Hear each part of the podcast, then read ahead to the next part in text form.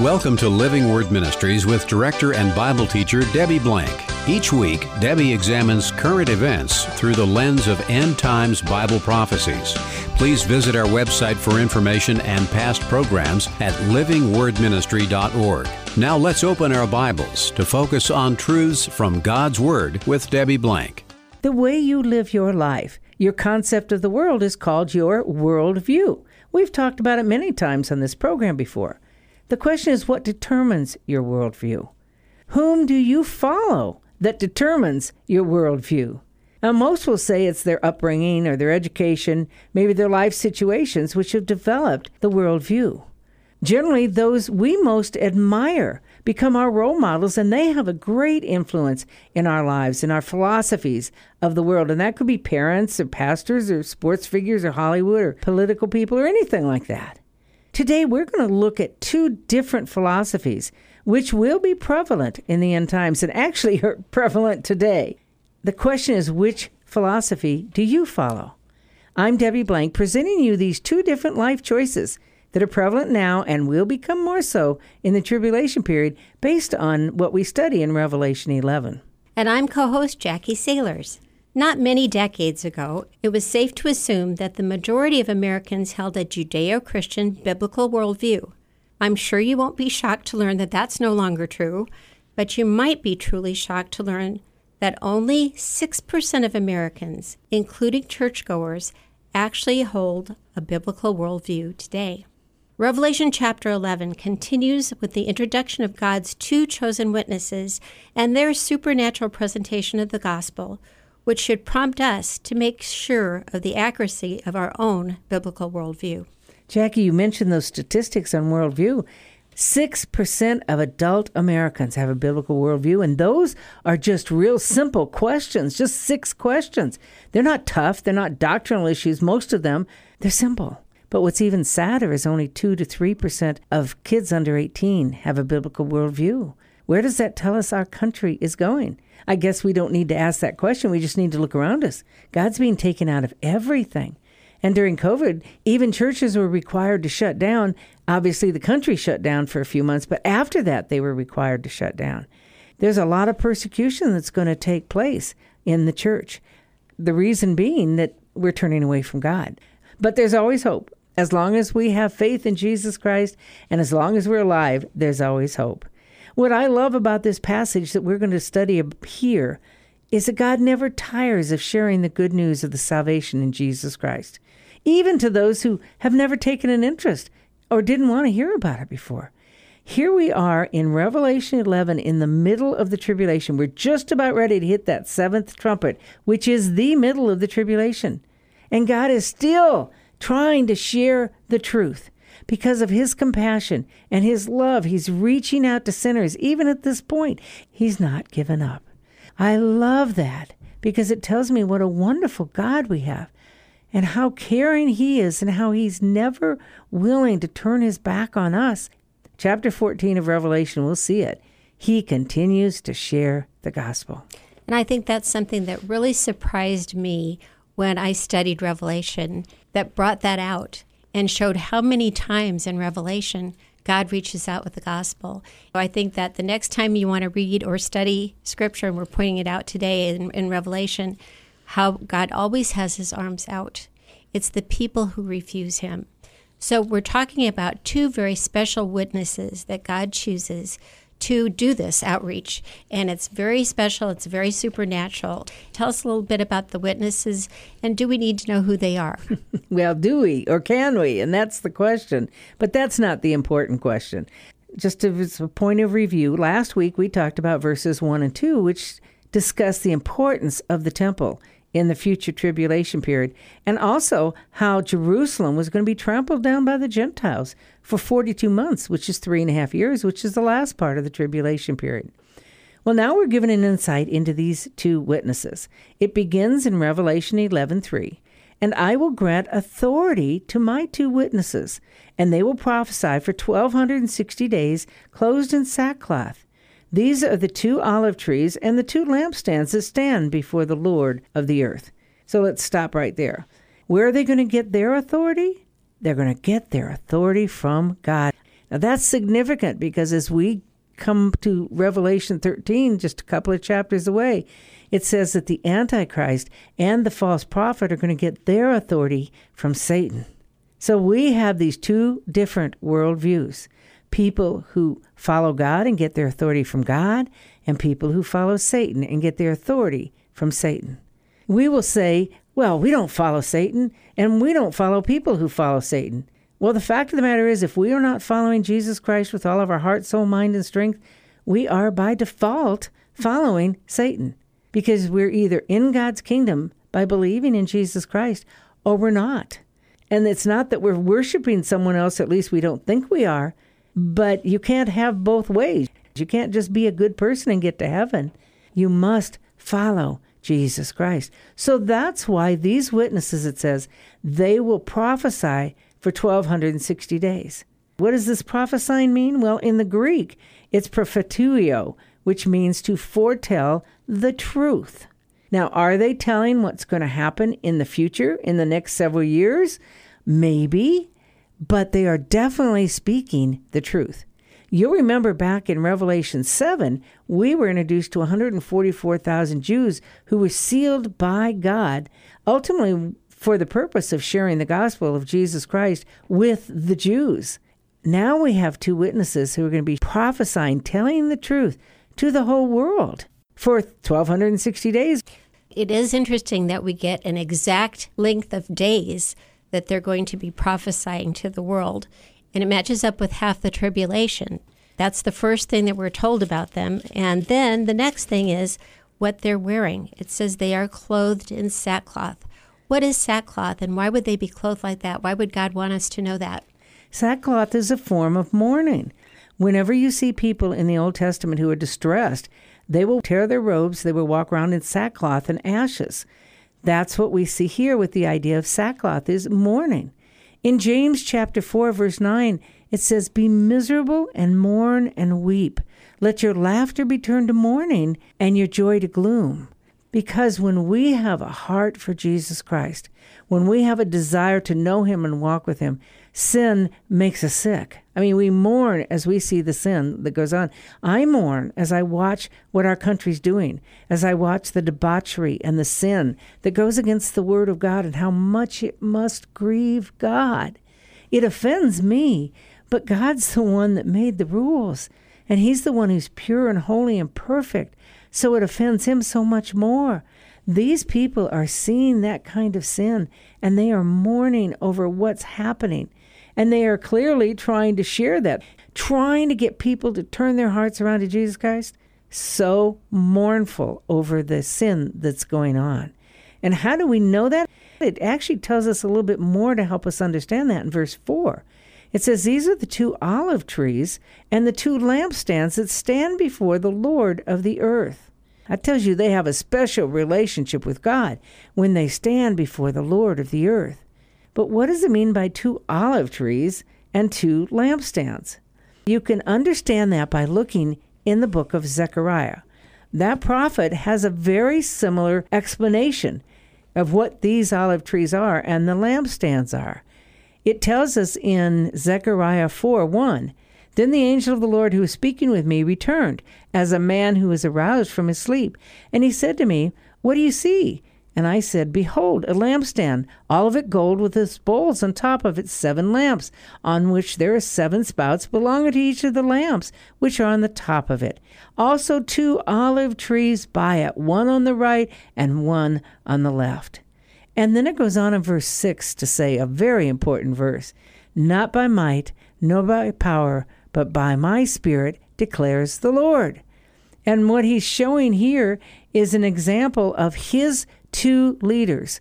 At that time, it was Joshua and Zerubbabel. Joshua was the priest and Zerubbabel was the king. Those were the two olive trees standing next to the menorah, the lampstand signifying, of course, the light, which is the Holy Spirit. Then in verse 14 of Zechariah 4, it says, he said, These are the two anointed ones who are standing by the Lord of the whole earth. That's exactly what this wording is. In Zechariah, they're called anointed ones. That gives us more insight into these two witnesses, how they are anointed by God to prophesy. So that brings us to the traditional question of who do you think these people are? And there are a lot of candidates. God is identifying them, but to what extent is it important for us to know who they are? Well, it's not important for us to know who they are. We can get an idea, as you say, from reading the next couple of verses. In verse 5, it says, And if anyone desires to harm them, fire proceeds out of their mouths and devours their enemies. And if anyone who desires to harm them in this manner, he must be killed. If you know anything about Elijah, in 1 Kings chapter 18, he went up to Mount Carmel. He built an altar there for the Lord. He also had 450 Baal prophets build an altar to Baal. And he said, We'll see who's, who's the king, who's the God. When Elijah had built these altars, he says in 1 Kings 18:21, he came near to the people and he said, "How long will you hesitate between two opinions? If the Lord is God, follow him, but if Baal, follow him." He was enacting before the people two options. You choose God or you choose the Baal prophets. So he told the Baal prophets, "Have fire come down and consume your altar if in fact your God is God." And they spent all day into the evening cutting themselves and doing all kinds of things, and they were not able to bring fire down from heaven. So when they quit, Elijah prayed. And he poured water all over his altar so there could be no question about it. He prayed, and God consumed the altar with fire. Elijah then went and killed all of the Baal prophets. So there's a lot of people that say this is Elijah because Elijah called down fire from heaven. Another reason for saying it's Elijah is because when you think of the law and the prophets, the law is Moses, the prophet is Elijah. So people will say it's Moses and Elijah. Another reason they will say it's Elijah is because in Hebrews 9:27 it's appointed for men to die once and after that comes judgment. Elijah never died. He was taken up into heaven by a chariot of fire. So many people will say for all those reasons one of these guys is Elijah. Well, also, doesn't Elijah appear with Moses at the Transfiguration? I'm glad you mentioned that. In Matthew 17:3, we see those two at the Transfiguration. So people assume that this is Moses along with Elijah. And part of the reason is you look at verse 6. In verse 6, it says, These two have the power to shut up the sky in order that rain may not fall during the days of their prophesying. And by the way, Elijah did that in 1 Kings 17 when he shut up the sky. Then it goes on to say, and they have power over the waters to turn them into blood. We know that was the first plague miracle that Moses performed. And then it goes on and says, to smite the earth with every plague as often as they desire. Moses is the one that God used to bring plagues about. That's why most people say this is Moses and Elijah. Some people say Enoch. Enoch and Elijah, because Enoch and Elijah are the only two in the scriptures that never died. Enoch was taken up. And Moses was taken away by God and buried by God, which tells us he died. It doesn't really matter who they are. The important thing is we have seen so far that they were given authority by God to prophesy. And then we see that God supernaturally protected them because whenever people came up against them, it tells us in verse 5 that they would harm them, that they would kill them. Then we see in verse 6 that God gave them power over nature in all of these miracles that they performed to keep people away from harming them, but also to draw people to Jesus Christ. By the way, a witness is a martyr. That's uh, martyria is the Greek word, but it means just that. They're witnessing. They're telling people about God, and oftentimes they're martyred because of it.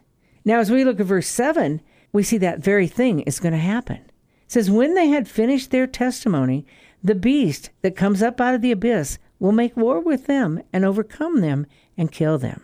So first they prophesied, then they had protection, then they had power over nature, now they have persecution.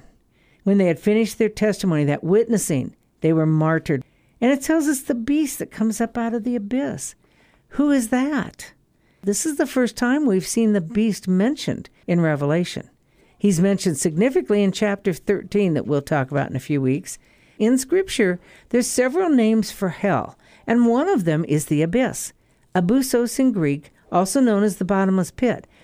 That's one of two main places where the demons dwell. The other one is Tartarus. where the demons dwell. So these are demons, but this one particular one is the beast that comes up, and he is known as the Antichrist when we get to Revelation 13. And specifically in Revelation 17 8, it says that this man comes up out of the abyss. So we know that this is Satan, and he wages war with them. Why? Because he hates the Jews. Satan hates the Jews and wants to destroy them. Remember at the birth of Christ when Herod tried to kill all the children two years and younger in order to get rid of the Christ child that was born? That was Satan's way of trying to kill Christ so the prophecy couldn't be fulfilled. Well, now you have the Antichrist, empowered by Satan, who's going to make war with the two witnesses, but also the Jews, in order to try and annihilate them so that future prophecies can't be fulfilled of God reigning with his Jewish people on the earth. So they are killed by the beast, and the way they are treated in the city of Jerusalem is quite shocking. So we're reading verse 8 And their dead bodies will lie on the street of the great city, which spiritually is called Sodom and Egypt, where also their Lord was crucified. And those from the peoples, tribes, languages, and nations will look at their dead bodies for three and a half days and will not allow their dead bodies to be laid in a tomb and those who live on the earth will rejoice over them and celebrate, and they will send gifts to one another, because these two prophets tormented those who lived on the earth. This is really quite a response to what's going to happen. But we shouldn't be surprised. It tells us that the beast in chapter 13, when we get there, is going to overpower people. People are going to worship him. So this is the very beginning. And maybe this is what causes them to worship him because he has the power and he destroys these two people. In Daniel chapter 7, it tells us in verse 8 about the Antichrist. It says, While I was contemplating the horns, another horn, a little one, came up among them, and three of the horns were pulled out by the roots before it.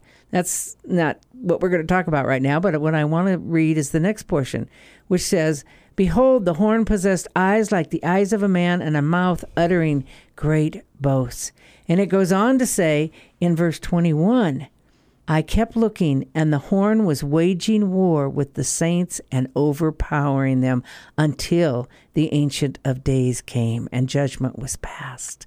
So, this is the Antichrist who is going to wage war. And he's going to start with these two witnesses. He's probably already been waging war against Israel, but we're going to see that in chapter 12 more significantly how at this point the Antichrist completely turns against the Jewish people, and it starts with these two witnesses. He kills them. He's now the people's hero because he's killed these people who've been proselytizing, and they don't like it because you know what? Who wants to have their sin exposed? Who wants to be criticized for the way they're living? None of us do. That's why people today don't like to hear the gospel. They don't like to hear the messages from the Bible because when they do, they're going to see their sin. And that sin to them is okay, or at least they want it to be. What happens when we don't go to church or we don't pay attention to the Bible? We just don't hear the message. But if somebody was coming every day and pounding in our heads, Bible thumping us, telling how evil it was, and we didn't want to hear it, we'd be really glad when they were gone. And that's how the people responded, as you said in verse 8. This says their dead bodies lied in the street of the great city. Now, what's this great city? It says it's mystically called Sodom and Egypt. That means spiritually they call it Sodom. Sodom represents sin, grave sin. So obviously there's grave sin that's going on in the city of Jerusalem because that is the great city. And then it says Egypt. Egypt represents oppression. Jewish oppression, where the Jews were made slaves. That tells us at this time, right before the middle of the tribulation, there's going to be unparalleled sin and oppression. We don't know where the two witnesses are going to be witnessing. We don't know exactly where their dead bodies are going to be laid, beside the fact that it'll be in Jerusalem.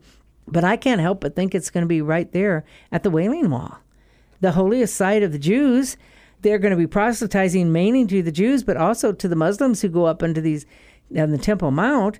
I could see it happening there. Today, you can turn on an app on your computer and you can see the Wailing Wall, that whole plaza, 24 7. So the whole world will be able to see this. It goes on in verse 8 to identify Jerusalem by saying, Where also their Lord was crucified.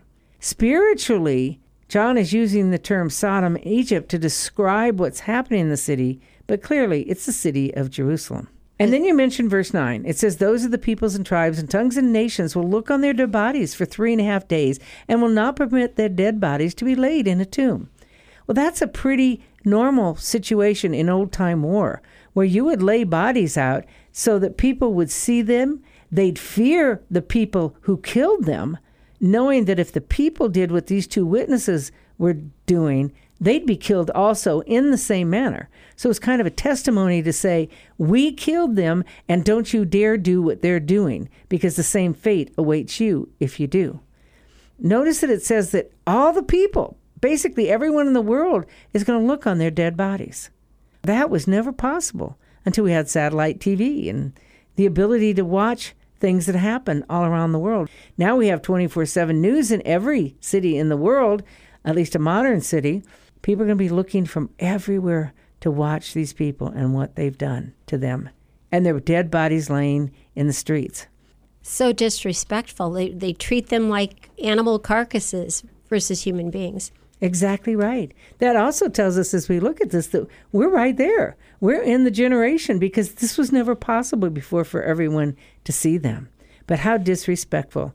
And so in verse 10, it's not surprising. They rejoice over them, they make merry, they send gifts because these two prophets tormented or tortured them, is really what it means, those who dwell on the earth. And remember, uh, back over in the previous verses, it said that they had the power to kill people if the people tried to approach them.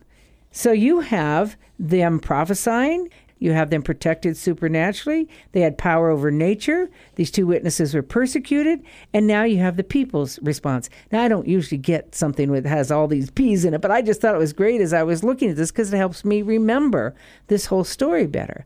And the final situation we see in verses 11 and 12 deal with power over death.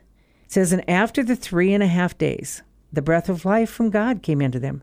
Why three and a half days? Because the Jews believed that the spirit of man left its body by the third day. You can't question that somebody was really dead if it's been three and a half days. But we have three and a half days. It says the breath of life, the Spirit of God really came into them. They stood on their feet, and great fear fell upon those who were beholding them. Can you imagine? Now, and everybody's watching. Like you said, this is being televised. These bodies are very dead be, um, laying out in the street like that. They were thinking that they finally had power over these people who were trying to preach to them, trying to get their attention, even using supernatural things that would maybe turn some people to repentance. But obviously, so many of these people were not repentant at all. So they think they have this victory, and suddenly these people come back to life. And it says they heard a voice from heaven saying to them, Come up here. And they went up into the heavens in the cloud, and their enemies beheld them. How did people respond in verse 13? A lot different than they had responded before. Verse 13 says, And in that hour there was a great earthquake, and a tenth of the city fell, and 7,000 people were killed in the earthquake, and the rest were terrified and gave glory to the God of heaven. Just a little while before, they were celebrating that the two witnesses are dead. Now they're giving glory to God. You see, it takes adversity in our lives oftentimes to get us to turn around and see who God really is. And at this point, those people who were jeering at God's people after they'd had the troubles, they are giving glory to God. What struck me about verse 13, and this is the earthquake and a tenth of the city falling, and 7,000 people killed in the earthquake. Then the rest were terrified and gave glory to the God in heaven. And I thought to myself, look at what God went through. He did everything that it could possibly take to get these people to the point where they finally recognized and understood and gave glory to God. Everything that's happened here with the two witnesses, again, evidence to me that God will do whatever it takes to bring somebody who might be willing to come to Him.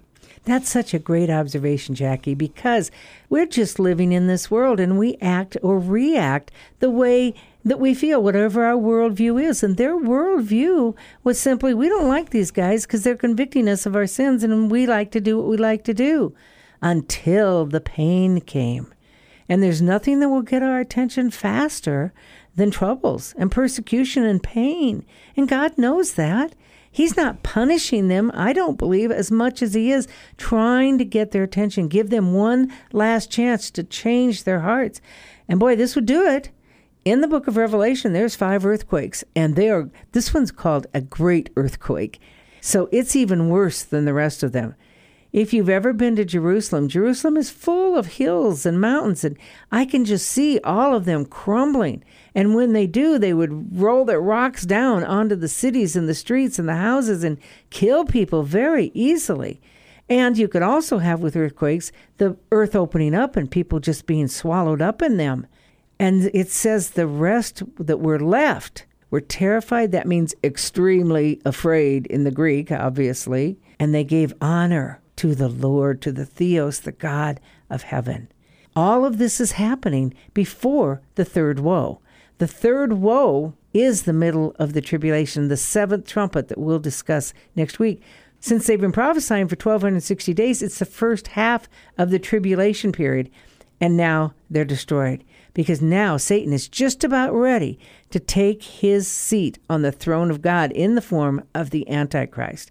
That's why in Revelation 11:14 it says the second woe is past. Behold the third woe is coming quickly. That second woe is the sixth trumpet that started out with a 200 million man army that saw a third of the people on the earth killed. And now it's ending at the middle of the tribulation with the death of God's witnesses the activity is changing. The focus which we've had in our lives on God is now changing to a satanic focus more and more. So we have two different kinds of people that we're seeing here, and that is the witnesses and the beast and the people who follow him. When the two witnesses of God prophesied, people turned against them until the earth was shaken and their lives were in danger, and then they gave glory to God. But the people who were following the beast, they turned away from God. But they had two choices for their worldview. Are they going to follow God's witnesses that he gave authority to? Or are they going to follow Satan's witness, beast, that Satan gives authority to? People have that choice in the future, but we also have it now. Who is the one who leads us and guides us? Who do we obey? And remember, if we're not following God, we are automatically following the evil one because we have to make a decision to make Jesus Christ the Lord of our lives. It doesn't come naturally. If we don't do that, then the other side comes naturally. Today is the day to decide. Jesus would come at any moment. All prophecies have been fulfilled for him to return any time for the rapture of the church. Are you ready? Are you going to go up into the rapture to meet Jesus in the air? Or are you going to be here to suffer all these things that we're talking about? Thank you for joining us today on Living Word Ministries with Debbie Blank. This is a listener supported show. If you'd like to support this program or contact Debbie Blank, you may do so at P.O. Box 540003, Omaha, Nebraska 68154, or visit our website at livingwordministry.org. Please tune in each week at this same time for Living Word Ministries with Debbie Blank.